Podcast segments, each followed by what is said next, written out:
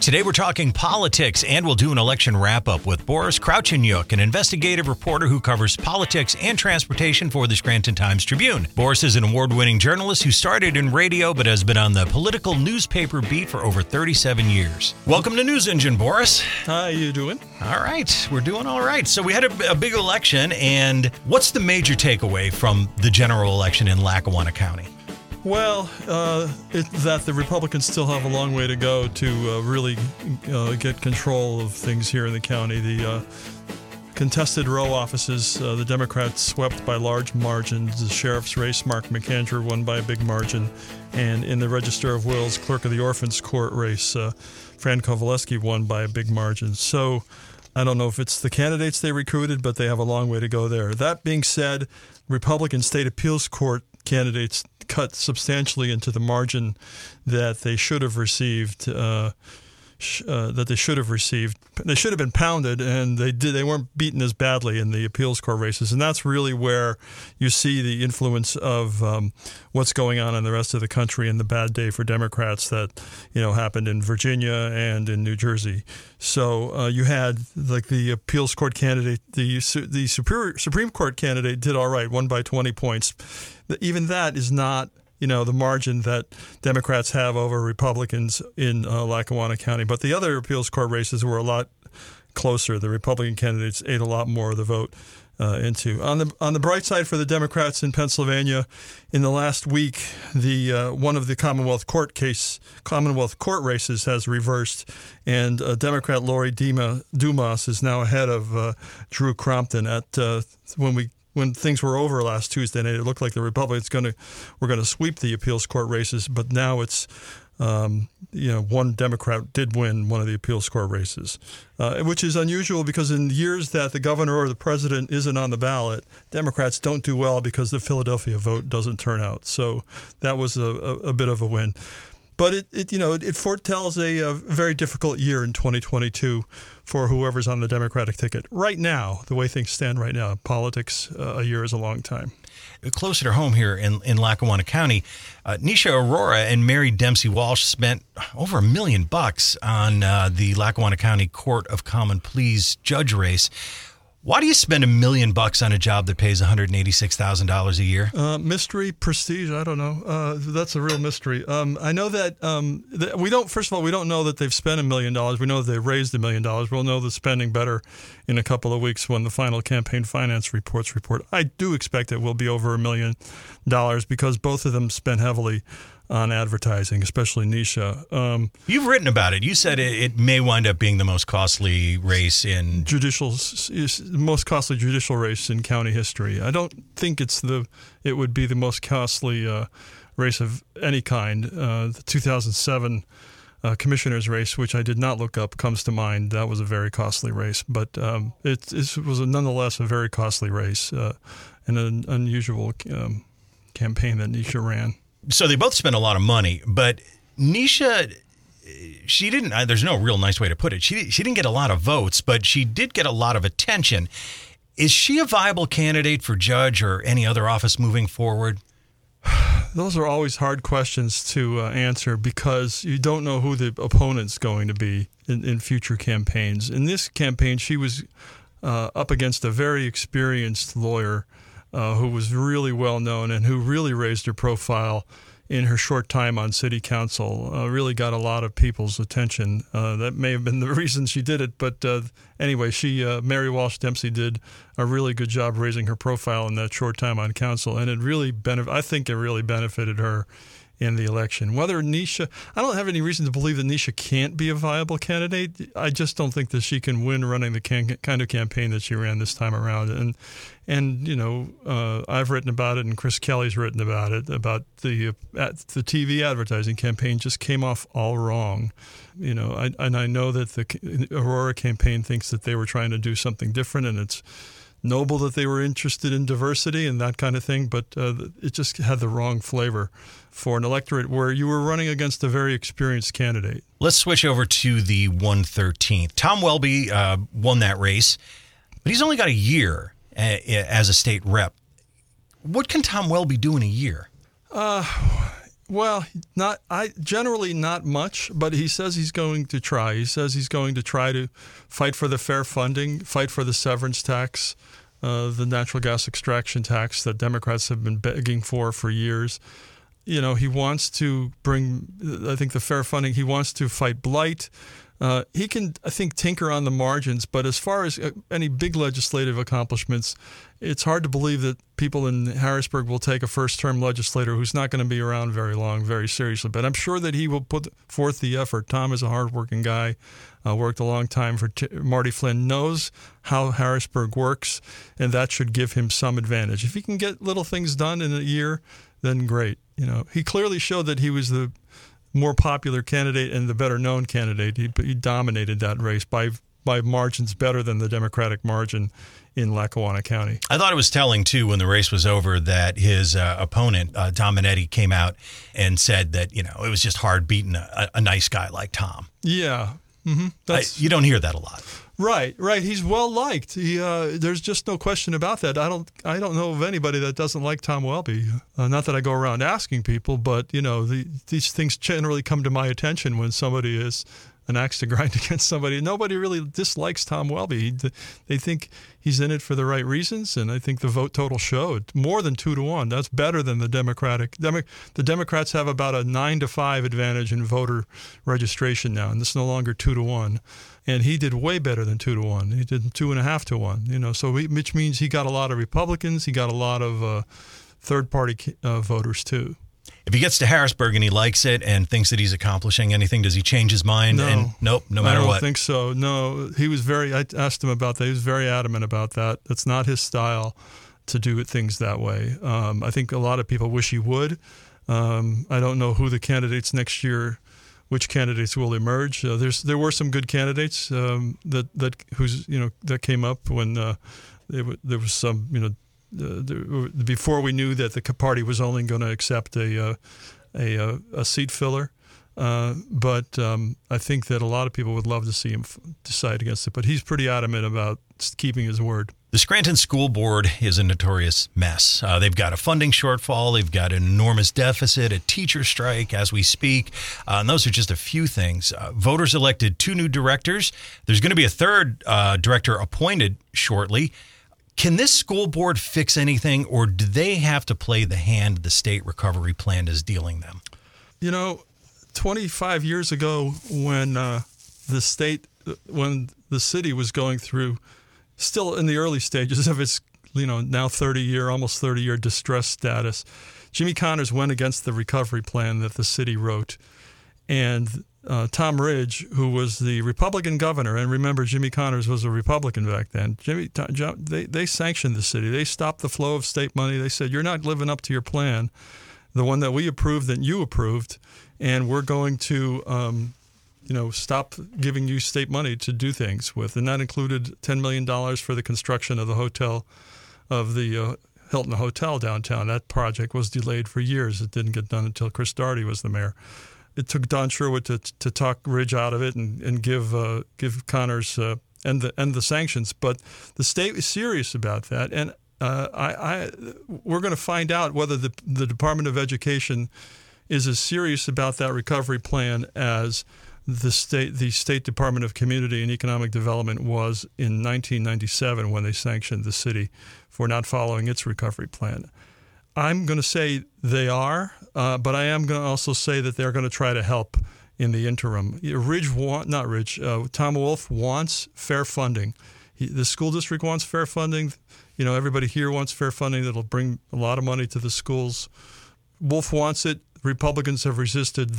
So I think he's a little more sympathetic that the district is trying trying to do things the right way and get out of its financial mess, but they're not but they're not going to let them just do anything. So I think that I think he'll try to come up with some money, some kind of interim solution. But this strike is going to last till the end of the month. I don't see that ending before the end of the month, and then they'll be back to square one. They won't be able to strike for at least another year. If, if this doesn't get resolved before that, the Scranton School District students may not see the inside of a classroom before the end of November. Uh, that yeah, they have the, the, under the law. You have you have to get in get your 180 day minimum uh, instruction in before June 30th, and the state has told them that the end of the month you know, by the end of the month they have to re- they have to return. Any ideas who, other than the usual suspects, or even if the usual suspects are still in play here, um, as far as who may be appointed to that open school board seat? Uh, yeah, I haven't. I don't know. I haven't asked anybody. You know, um, it no one's be, bubbled up yet. It could be somebody uh, from among the list of people who didn't win earlier this year. You know, they generally have had a number of people step forward. You know, there's a couple of people leaving the board, so maybe one of them gets reappointed. I don't. I don't know. I wanted to ask you a question about Mayor Scranton Mayor Paige Gebhardt Cognetti. Do we have her for a full term, or does she have her eyes set on something different or something Uh, bigger? I think she's here for a full term. I don't. The next, um, the the next um, big election is for governor next year. That she's not going anywhere. All those people are, all the candidates are chosen for those races already. Then after that, it's uh, you know auditor in 2024 it'd be auditor general, attorney general, and treasurer.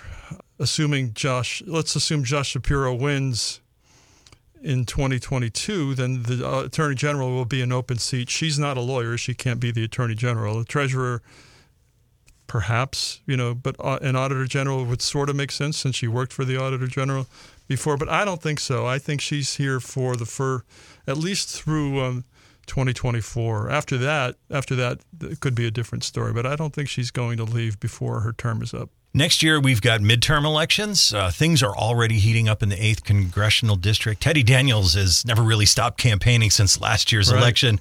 Uh, you've reported that Jim uh, Bognet's campaign is beginning to emerge. I heard him on Breitbart Radio a couple of days ago. Uh, so he's, you know, he's getting out there. Are there any other Republicans hoping to get a take a crack at Matt Cartwright uh, in his five terms? Is Earl Granville coming back? Or Earl anyone? Granville's not coming back. He's Uh, done. Uh, I don't think so. I talked to him a few months ago, and he didn't sound interested uh, in the least. And I know people have asked him about it, but I don't think that that. So there's a lot of people, especially on the Cartwright side, who think that if he had been the nominee in 2020, that Cartwright might have lost uh, because he's from Lackawanna County. Uh, but um, you know, Cartwright's going to be up against it next year, and he's probably, unless someone emerges, maybe hey, Nisha Aurora talked about you know doing things in the future. Maybe she gets into that race. I, I kind of doubt it, but uh, maybe somebody somebody new, some fresh face. Uh, you know, Daniels and and Bognet both ran last time. Bognet you know, beat Daniels and then lost fairly substantial. You know, it was a close race. It was three less than three points to. Um, uh, about three points to um, Cartwright uh, in a year that Trump was on the ballot. Trump's not going to be on the ballot. Cartwright showed that he was a strong candidate by winning Lackawanna County overwhelmingly and actually winning Luzerne County. Well, you know, uh, in uh, you know, the only other Democrat to do that in 2020 was Josh Shapiro, but not even Joe Biden won t- Luzerne County. So he's a formidable candidate. He has a, he's going to have a lot of money um, they're going to need to do things differently. Now, if the current trends continue and the, the presidential approval rating keeps sinking, that makes it even more difficult for Cartwright. Biden's approval ratings obviously uh, tanking, and uh, clearly a past rough couple of months for the president. Uh, that hurts Cartwright. A- At least It could. It, it could. It's it's a year He's, away. he's in a situation where he. Uh, well, let me just give you a number, uh, and that is, in October of 2020, the Democratic uh, registration in the eighth congressional district was about was like 48 percent something, a little over that. It's down almost a percentage point since last year. So the Repub it's like 0.94. The the, the is uh, it's been reduced. The the the, uh, the Democratic percentage uh, registration percentage is down 0.94 percentage points since last October, uh, and that's as of this as of this election. 0.63 of that went to Republicans. 0.31 went to other parties. So it's not all of people going to the Republican Party, but that makes it tougher on Cartwright. On the other hand, what we don't know yet, and that's a big factor in this, is what the district's going to look like. We have redistricting coming up. We ha- we think, or some of us think, that the districts are going to look a lot like they do now because the Supreme Court weighed in in 2018 and basically wrote them. The diff- major differences are going to be that each district is larger because there's more people in Pennsylvania and there's one less uh, congressional district. So all the districts have to get larger. So Cartwright's district is going to ch- get bigger. There's going to have more people. Does that mean that he's going to have the same proportion of Democrats now, which is about 47 to 37? Or does he have a lesser proportion? If he has a lesser proportion, does that make it harder for him to win? You know, those are the things that we're going to find out. Also, we're going to find out if Teddy Daniels lives in the district. Are they going to write the district so that Teddy's not in the district? Or is Jim Bognet not going to be in the district? One of those guys. I don't see how you do that and still have and still claim that you have fair redistricting that you had in two, 2018. I think that the districts have to look roughly the way they do, and I think both of those guys will still be in the district because they have to get the districts have to get larger. But that's a big wild card. We don't know what that district's going to look like. Cartwright has hinted about you know not running if they don't write a district that's favorable enough where he thinks he can win, but he's raising all this money. He's not the kind of walk away. He's really hot on getting the, the passenger train to New York City. I don't see him walking away. What's the biggest issue we're going to be talking about in the midterm election? So we're a year away, and I know a lot can change, but right now, what does it feel like we're going to be talking the about? The economy. Economy. Um, yeah. The economy, the inflate, whether inflation gets under control, whether uh, the unemployment rate is actually pretty low but the whether the inflation gets under control and whether people can get the things that they want and need that you know gas prices being high is not helpful the the question of the competence of Biden's administration will come into play they will try to make him out especially because of Afghanistan they will try to make him out to be incompetent and a doddering old fool and they will that's going to be the Republican playbook I think the Democrats need to go to forget about Trump and need to say this is what we've accomplished and get things accomplished. Uh, these two big bills, the first, the infrastructure bill that they got done, that'll help Cartwright, Cartwright a lot, by the way. That has the money for the train, uh, among other things. But they need to run on that. They need to point out, and then if Trump comes up and say, "Look at all the look, he didn't get that done. He didn't get this done." You know, they need to run on things that they've accomplished. Uh, p- people care about the pocketbook you brought it up, and I was trying to do the math in my head. So if I'm wrong about this, let me know. But I, I think that you, you're also a transportation reporter, and I think you've been covering the New York to Scranton rail line for 30 years. I was going to say at least 25. So, okay, it's 30. Is that ever going to happen? This is the closest it's ever been to happening. We've never, never been closer. Never been closer. Um, and mainly because you have the federal a federal agency Amtrak stepping in. You could not convince New Jersey Transit or even Pennsylvania's transportation officials that this was a really viable project. Amtrak seems to have a different attitude toward this, a much different attitude toward this. Um, they have been highlighting it, maybe for political reasons, because they wanted to get their money. They have a lot of maintenance to do on their track. They have big pro. You know, when when Bill Flynn, the CEO, was talking about what what new lines were he foresees, he didn't talk about uh, Scranton although they did have a news conference about it a few weeks ago. He talked about new new service out in western western the western United States. So you know, there, is is he playing games to get the money? Yeah, maybe. Um, this is the closest it's been, and you have you have things lined up that are unusual. You have a president who was born in Scranton. That you just cannot underestimate the value of that. And you have a congressman who is hell bent on getting this thing done. You also have uh, the advantages that this project has is it's under construction already. There's seven miles under construction in New Jersey. We basically need some train stations and about 21 miles more of track to get the whole thing done. We'll, we have the track on the Pennsylvania side. It's all done, you know. So that could look attractive.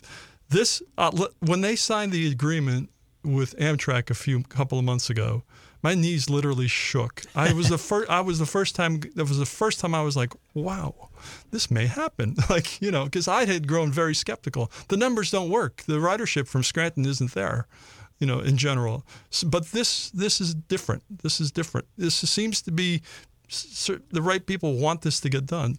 We'll see. So you talk to a lot of people, and uh, this is just your gut on this.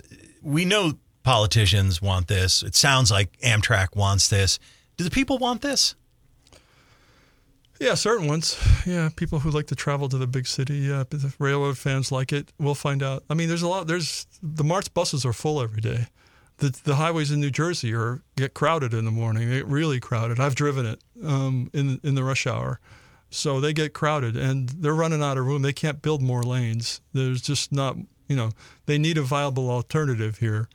And I, th- I think that there's, I think that there's a stronger chance that the the that it gets done because of the Poconos, where there are already a lot of commuters to the city in northern New Jersey, that then it will you know be uh, as a Scranton to uh, trains. It'll end up it'll end up.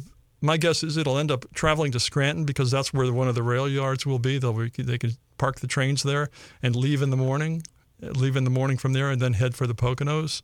There's just more room here if it gets done, it's going to get done because of the commuter traffic from the Poconos. There's just not enough. I don't see enough numbers from Scranton, you know, for this to be a, a, a, for them to build this because of Scranton. It's going to get done because the Poconos has, creates the traffic. I'm going to circle back to uh, politics. Um, Trump has obviously never stopped talking about it.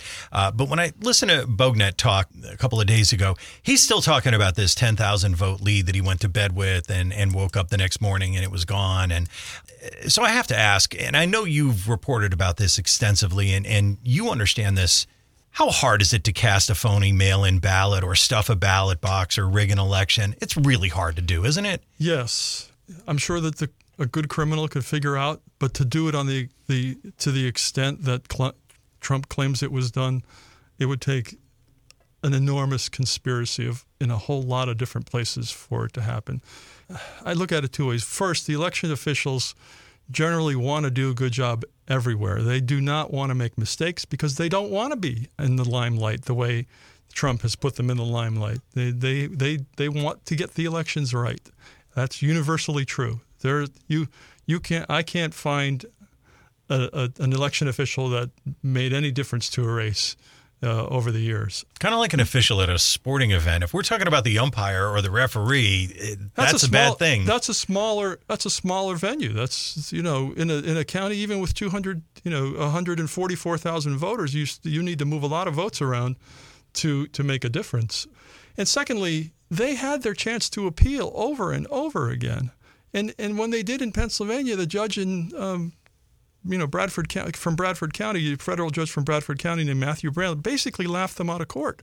They had the there's a process for for checking elections. After, before and after elections, they make sure the machines work, or and then afterward they make sure they worked. There's a there's there's a if you don't if you know of fraud, you have time after the election to challenge ballots. That didn't happen. That just didn't happen.